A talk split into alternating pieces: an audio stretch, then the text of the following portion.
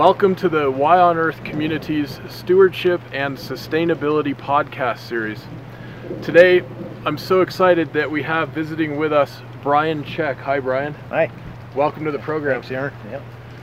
Brian is an ecological economist and is the executive director of the Center for the Advancement of the Steady State Economy, also known as CASSE. Brian spent nearly 20 years at the United States Fish and Wildlife Service headquarters before resigning in 2017 to run CASSE. His books include Supply Shock, Shoveling Fuel for a Runaway Train, and the Endangered Species Act, History, Conservation Biology, and Public Policy. Brian has a PhD from the University of Arizona and is a leading figure in ecological economics. I would like to also note that he was the first conservation biologist ever hired by the U.S. Fish and Wildlife Service, and that uh, CASSE has been awarded the Eco Champion Award by Public Employees for Environmental Responsibility, known as PEER, for uh, their work uh, in the arena of limits to growth and ecological uh, carrying capacity and integrity here on Earth.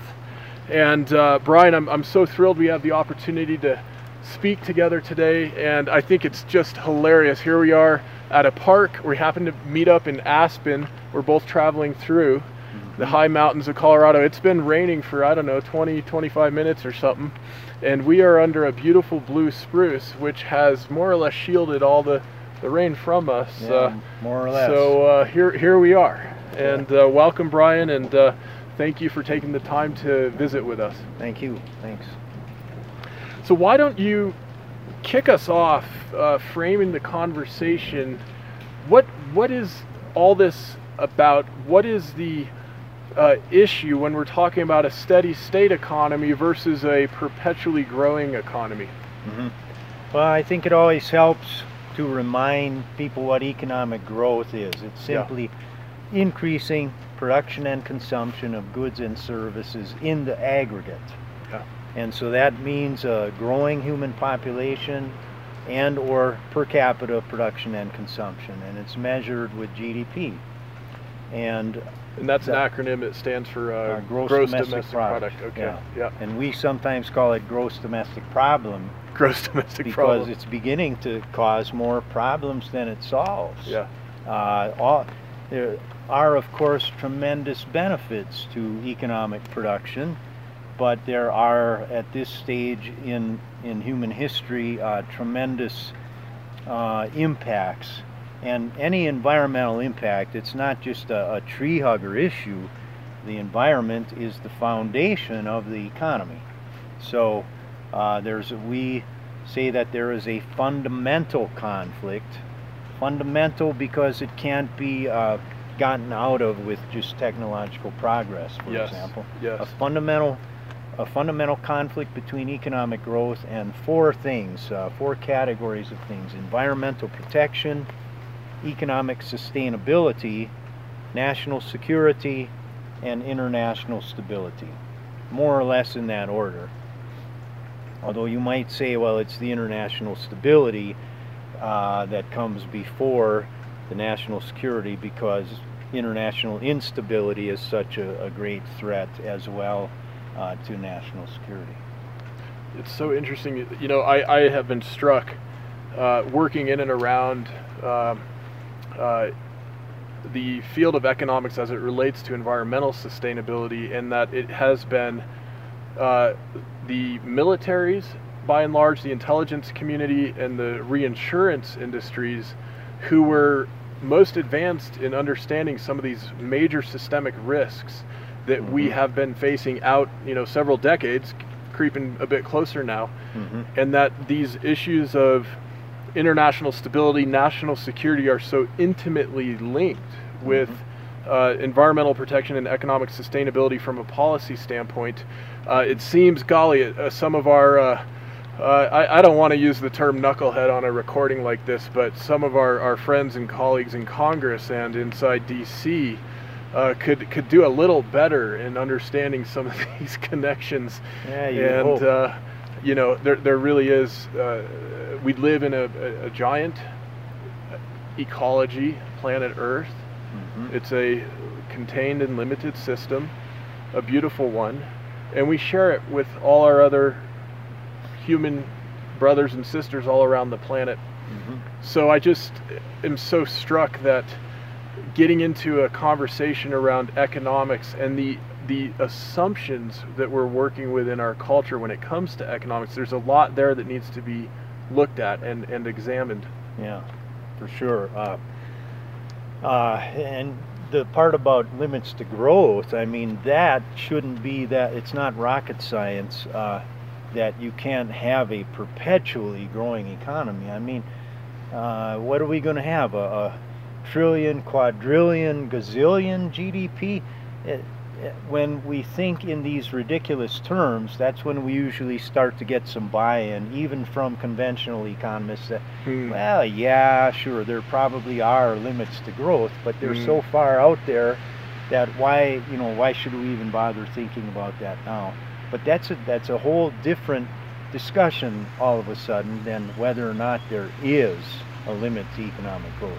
Yeah. Once we all agree that yeah, of course, you can't not you can't have a perpetually growing economy, then the question is, well, where, where should we stop that growth of the economy? When when is it starting to cause more problems than it solves?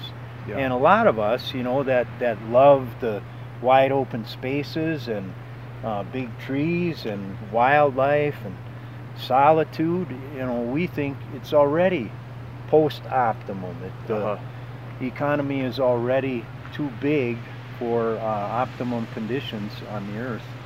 And uh, I think there's a lot of people are starting to agree with this. Yeah.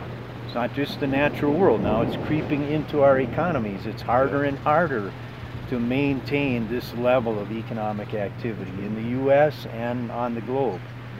And uh, and it is very yeah tightly connected with international stability and and national security not only from the pressures caused by international instability but the need for economic sustainability to maintain for example a military Right. much less Yep. a, a healthy society So I'm struck that uh, we'll be on this episode talking a bit about uh, different aspects of the economics. And I forget who said it, but somebody called uh, economics the dismal science. I, I know for sure it's not every one of our uh, favorite subjects, but uh, Mhm. nonetheless, I, I think it really is important for us as citizens, as voters, as participants in this uh, momentous time in, in the human story that we have some working understanding of, of some of these economic principles. And with that in mind, I'm hoping, you know, we're talking about uh, some uh, debates that have been going on for decades, even even uh, a couple centuries, um, going back Mm. to the late 1800s. Uh, the Enlightenment period, we had the Scottish Enlightenment, uh, most famous among them uh, being probably Adam Smith, who wrote Wealth of Nations, published 1776. And across the water there, we had the French physiocrats very focused on the natural foundation of economic production and activity. And I was hoping you could walk through uh, when we're talking about primary, secondary, tertiary, all these these steps and kind of what's going on in that broader economic picture. Uh, just walk us through how that uh, how we understand that to be working. It, it would be helpful, I'm sure, for many in our audience.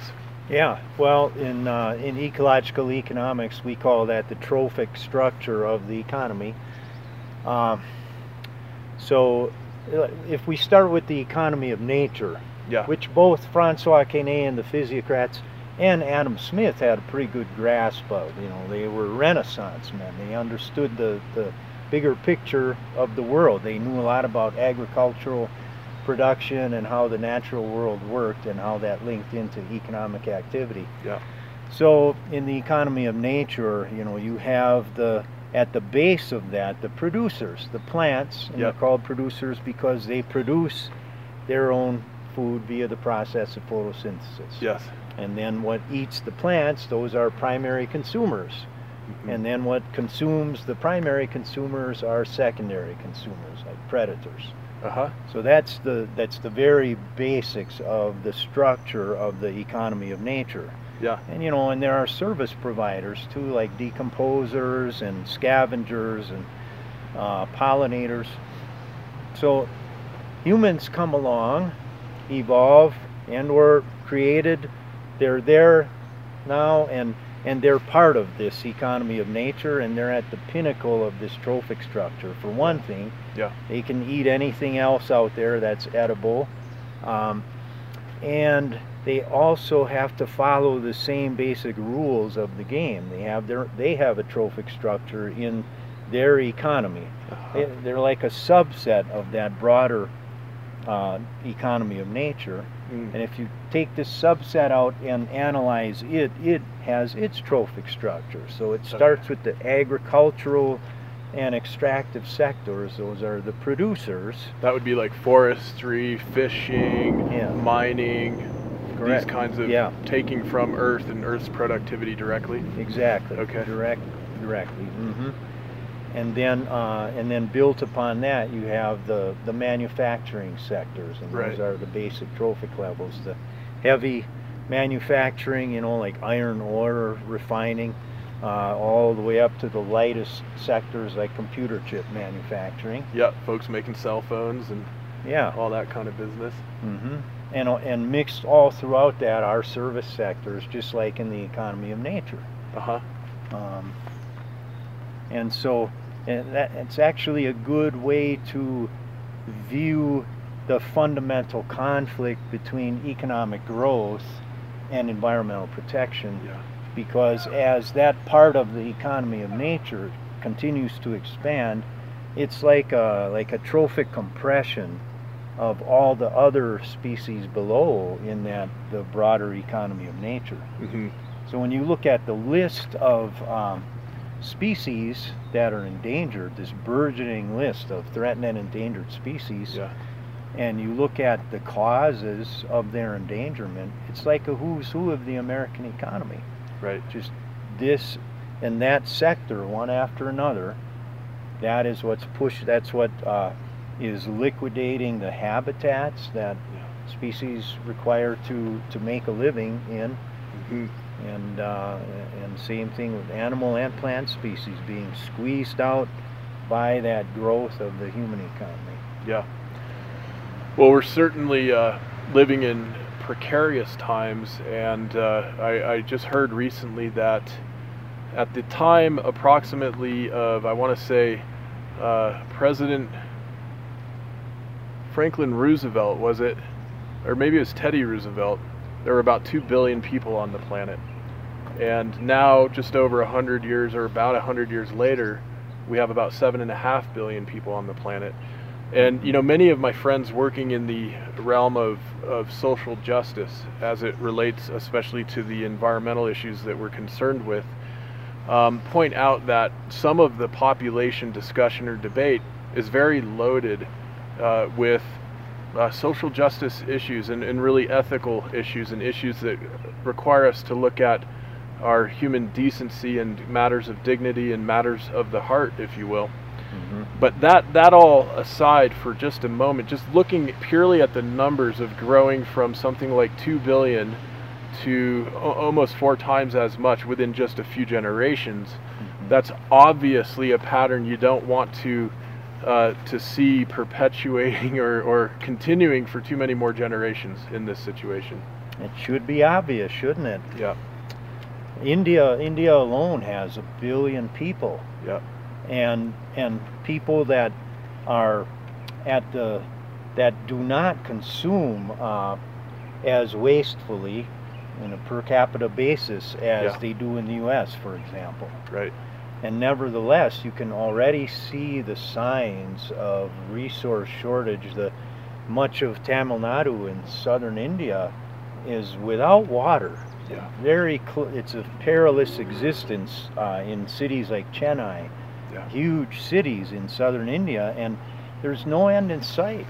The, the it's not only climate change, it's the use of the water resources there. Yep. And water is the lifeblood of the economy. I mean, some people might say it's oil, well, okay, you know, it's uh, lifeblood, uh, the energy, the calories required, one's oil, one's water, they're both re required for this mm. level of economic activity, you mm. know, an mm. 82 mm. trillion dollar global economy right now. Um, and uh, so the economy, once again, going back to the earliest minutes of this, it's it's population times per capita production and consumption. Yep. Either one's too high, gets to be too much for yep. the planet and the future economy. Yeah, I just I have to point out, or I know a, a few of my friends will uh, give me a hard time afterward. With respect to the water and the oil uh, piece, so many folks now are working on solutions to transition from oil. Clearly, there are a whole number of reasons why that's uh, worthwhile and thankfully underway. Water, on the other hand, there's no substitute for water. Uh, water is life. Our bodies obviously are composed of it, 70% or better, uh, same as the surface of the planet itself, uh, interestingly. And so clearly, when we're when we're now confronted with situations around the planet where more and more of us do not have access to water. Mm-hmm. Um, that that ought to be on its face enough for us to be thinking about these economic issues, uh, mm-hmm. hands down. Absolutely, and um, it's. I think that although it seems like economic growth is is so ensconced as yes. a, you know the primary policy goal around the world, it's it you can see the the cracks in that firmament, if you will, in a lot of countries now, in a lot of parts of the world. Uh, Bhutan moving to the pursuit of gross national happiness. Yes. Because they see all the unhappiness around the world associated with pulling out all the stops for GDP growth. Right. Um, you know, and even before that, uh, the Thailand's idea of the sufficiency economy, rather than you know more and more every year. Yeah. Um, there are precedents for this, and uh, it's the logical way to go. It's the uh, the the ethical way to go, and it's the diplomatic way to go. I mean, when we call for a steady state economy in the U.S., uh, obviously that's not sufficient for global sustainability. We so we have a vision for steady statesmanship, we like to call it, in international diplomacy. We have to figure out uh, where are the biggest problems in terms of the per capita consumption, where's the most wasteful consumption, and and where are populations burgeoning so rapidly that the rest of the world can't absorb that those rates of immigration. Yep. Both of these things have to really be wrestled with seriously in international diplomacy. Yeah. Uh, growth is not the answer. Growth right. is just compounding both of those two problems. Yes, yes, absolutely. Hey, you know, I love uh, the discussion around the gross national happiness uh, work that's being done in Bhutan. And I, I, imagine some of our audience may not be familiar. Is that something you could tell us a little more about? A little more, yeah. Um, so the, there was Bhutan was a kingdom. Yeah. As little as seven years ago, maybe, and the king of Bhutan um, did look around and had become familiar with some of the uh, principles of ecological economics. I think he was familiarized partially through uh, the Convention on Biological Diversity that heads of state attended, and um, and you know, and there's sort of a, a, a bit of a common sense out there now around the world that there's serious environmental problems. And that is such a spectacularly beautiful country and the people from Bhutan are proud of that. If you mm. you know meet the people from there, they are happy. Mm. How couldn't you be in, in such a spectacular place?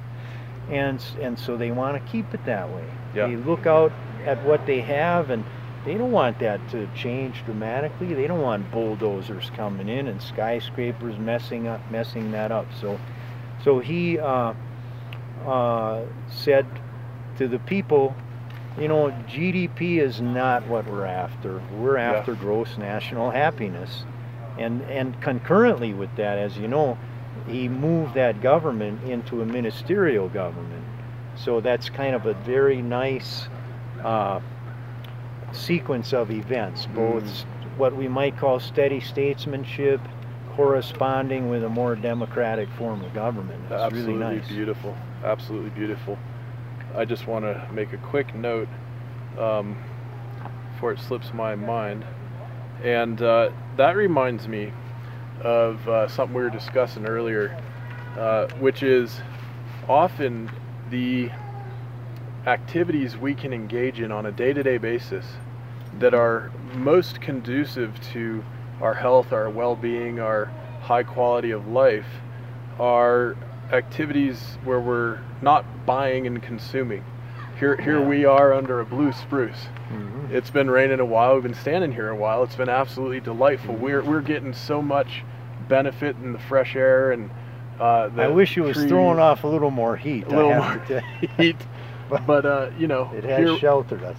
here here we are, and we're not we're not spending money to be right here. Yeah, good point. Because money originates, you know, with that agricultural and extractive activity at the base. Um, that goes back to that the trophic structure of the economy. And when it comes to monetary matters, we we call that uh, well, we call it the trophic theory of money, because money does originate via the agricultural surplus, especially that frees the hands for the division of labor into all these different activities, economic activities.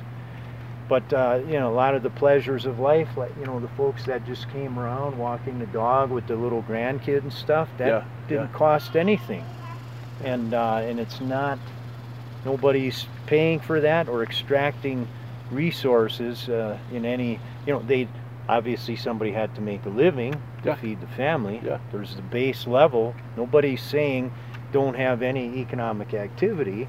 It's a matter of how much, Yeah, The appropriate levels. appropriate levels. Yeah. Mhm. Well, I'm really struck uh, about the fact that you're doing a whole lot of work at the policy level, uh, working with lawmakers, et cetera. And, and we'll, I want to make sure we get to that uh, in a couple minutes. Okay. But of course, with the Y on Earth community, we also, uh, in addition to our civic uh, work and uh, conversations with policymakers, et cetera, we are also very focused on what can we do in our day-to-day lives. Uh, folks from all sorts of backgrounds. Mhm. And one of the things you mentioned earlier to me before we started the recording that uh, really, really stuck is your emphasis on spending less, simply spending less. Certainly. Uh, when we were just talking about how uh, gr- more money, the supply of money and the flow of money. Money supplies like the M0, the M1, the, the uh, liquid types of money supplies, and flows of money like GDP. These are outstanding indicators of environmental impact. Right. At this point in history, GDP is probably a better indicator of environmental impact than it is of any kind of well-being.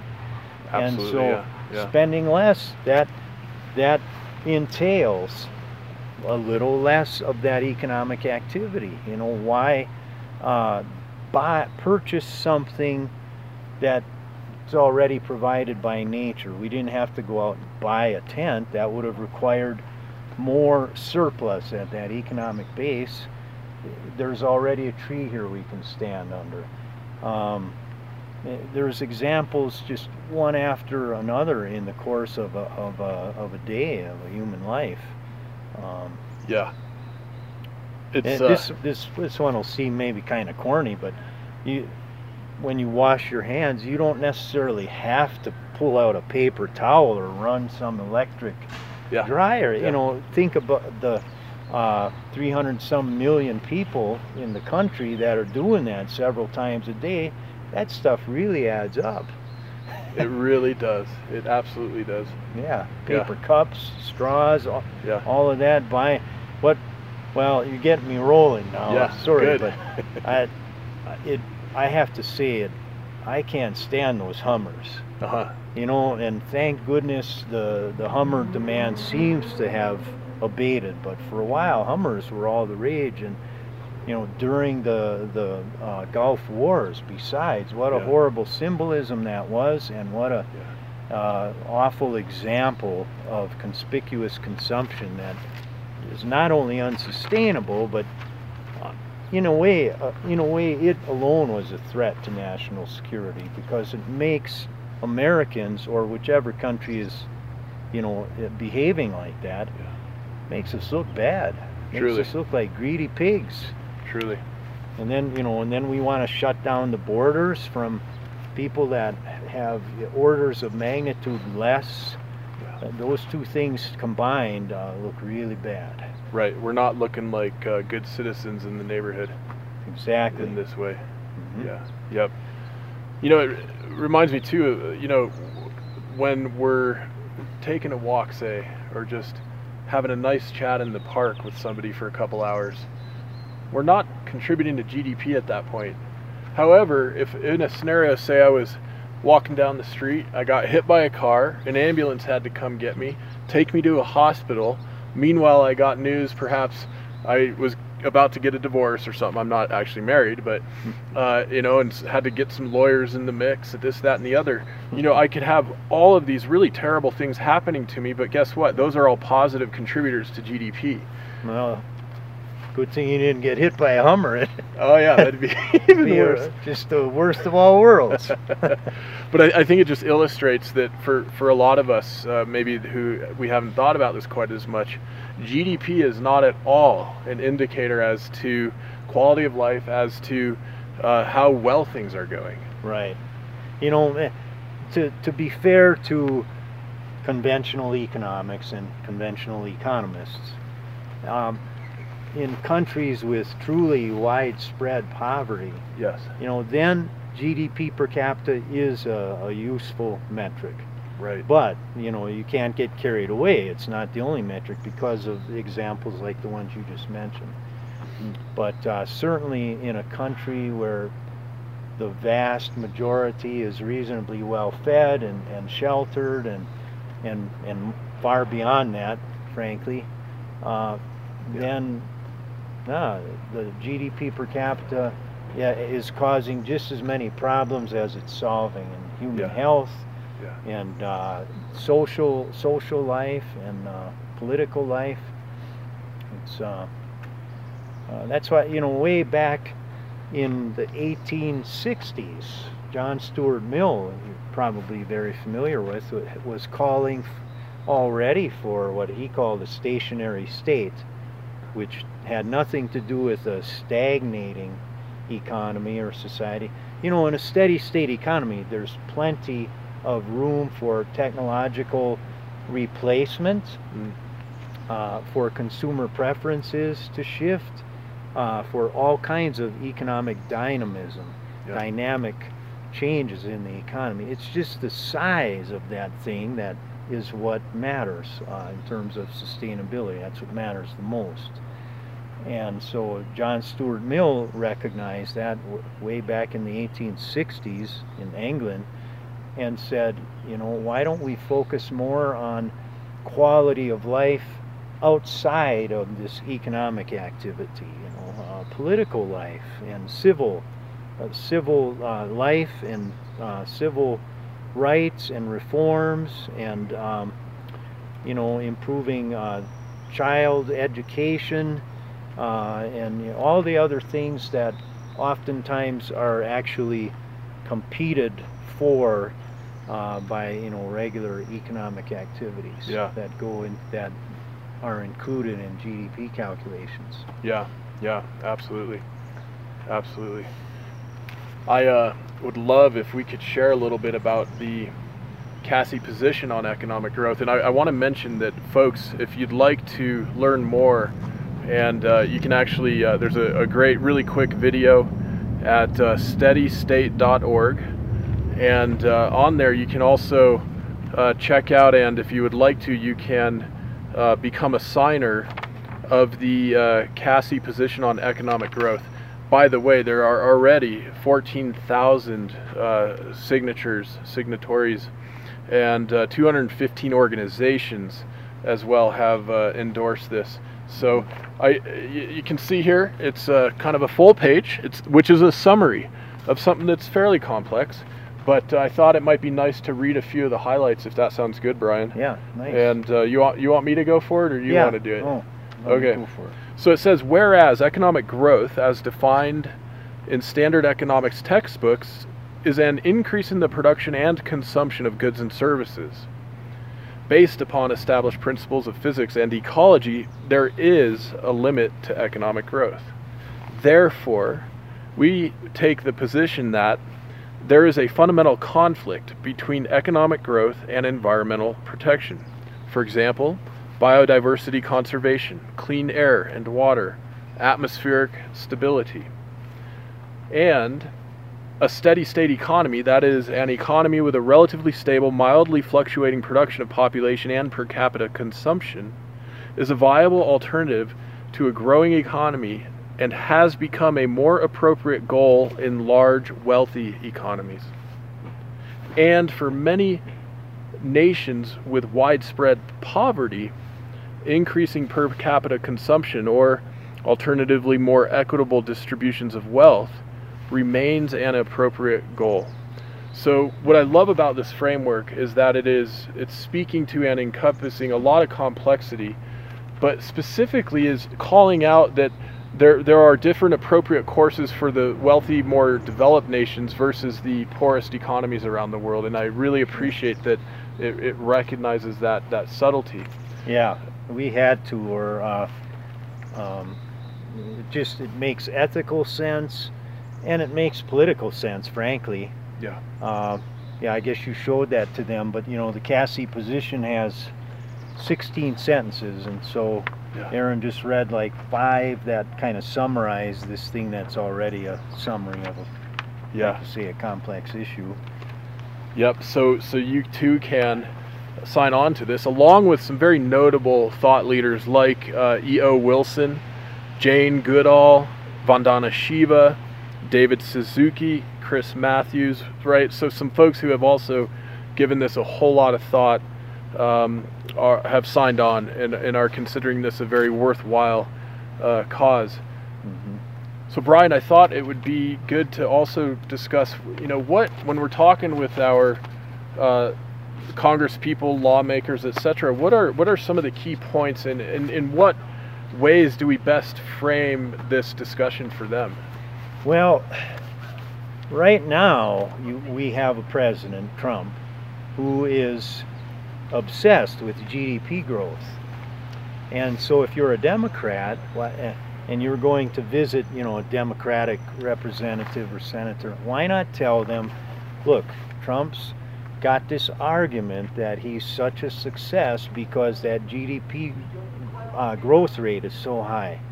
But look at all the stops he's pulling out for that. He's trashing the environmental regulations of the country, our standing in international diplomacy. He's pulling us out of international of crucial international agreements. You know, he's all over with the tariffs. Uh, so, uh, what we what and when I say we, I'm I'm an independent personally, politically, because bo- because both parties are still so pro-growth. But what a, what a Democrat can do is, like we did with Cory Booker. We went into Cory Booker's office, met with staff, and said, you know, given Trump's argument, why not take some baby steps away from condoning GDP growth? Okay. Just at least baby steps. Yeah. And so you may have heard Cory Booker has said things lately like, uh, GDP doesn't speak to my constituents. Mm, That's a baby Mm. step. And Mm. it's key because once there's one by one politician on the Hill, there will be other, you know, leapfrogging steps by other politicians on the Hill, especially with a prominent one, you know, a, a presidential candidate like that. So that's one thing we suggest. Ask your representative to take some baby steps. Uh, with you know rhetorical baby steps to get Mm. The idea out there in the public and in the polity with all the policymakers that GDP isn't everything. Yeah. And then it won't take long to point out that it really is a gross domestic problem as well as its gross domestic product. And, uh, and the, the concept that there is such a thing as post-optimal growth, growth that's causing more harm than good, that will that will start to percolate, and that'll that's steady statesmanship. Uh, you know, if this is growth that's unsustainable, Mm. well, that would be unsustainable. Degrowth. What's Yep. the sustainable alternative? It's this thing in between. That's the steady state economy. It's a middle path. I like that. Yeah, the middle path. And what about uh, those of us who would be speaking with Republican uh, members of Congress? What what advice do you have on that on that side? Well, so we feel at CASSE that we have a latent connection with rural communities, in particular farmers Yeah. and hunters and fishermen. Uh-huh. They're the first ones that see the, the detriments of an overgrown economy. The green space is gone. Uh, the taxes are getting so intense it's hard to maintain a farm anymore or a ranch. Um, you know, the hunting grounds aren't there anymore. Every place is posted. Uh, so we think that some of our most natural allies are actually Republicans. Yeah. You know, they call themselves conservatives. Yeah.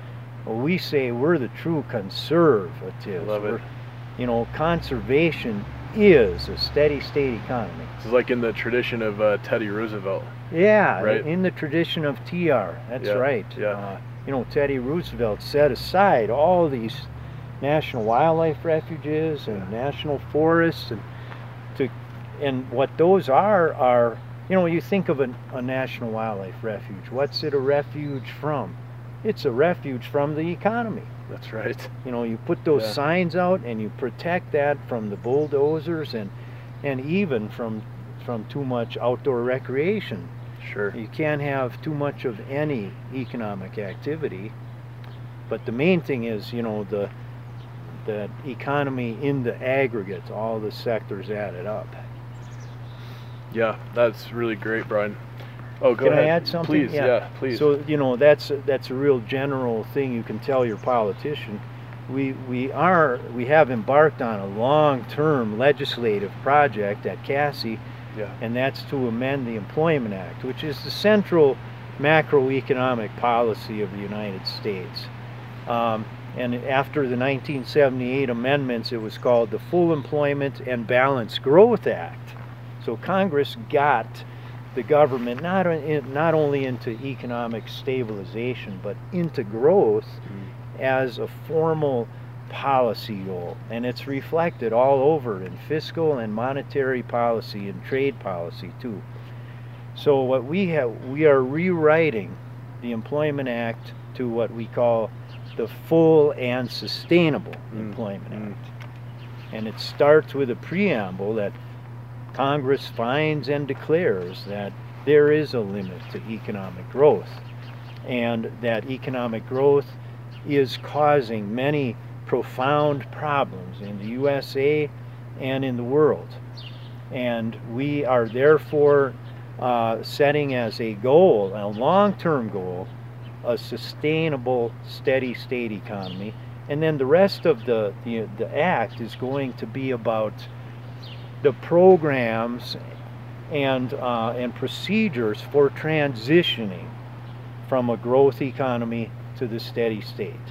And nobody, you know, there, there's not going to be any brakes that are slammed on so that overnight a steady state economy happens. There will be decades Sure. of adjustments in monetary policy, in the banking system, and in fiscal policy, in the tax code, uh, and in, in the budgets, federal and state and, and local budgets, uh, and planning and zoning policies.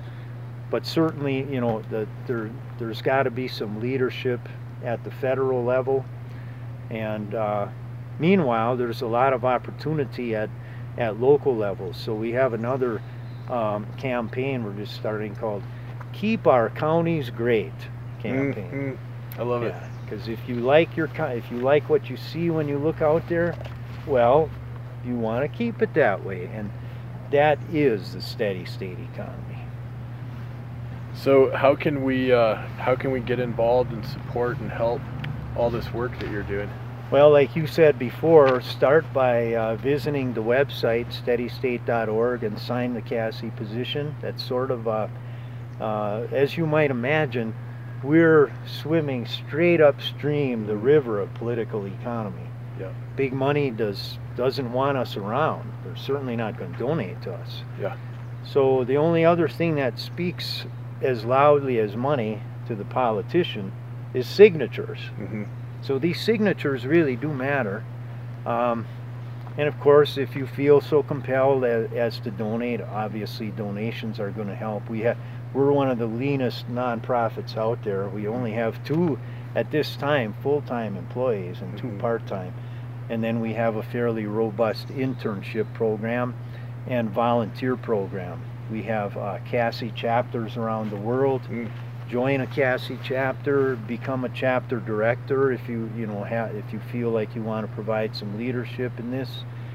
Um, you know, read up more on the topic. We have uh, resources at the website, books and journal articles that'll provide you uh, with the tools that you need, you know, to be able to talk shop on steady state economics.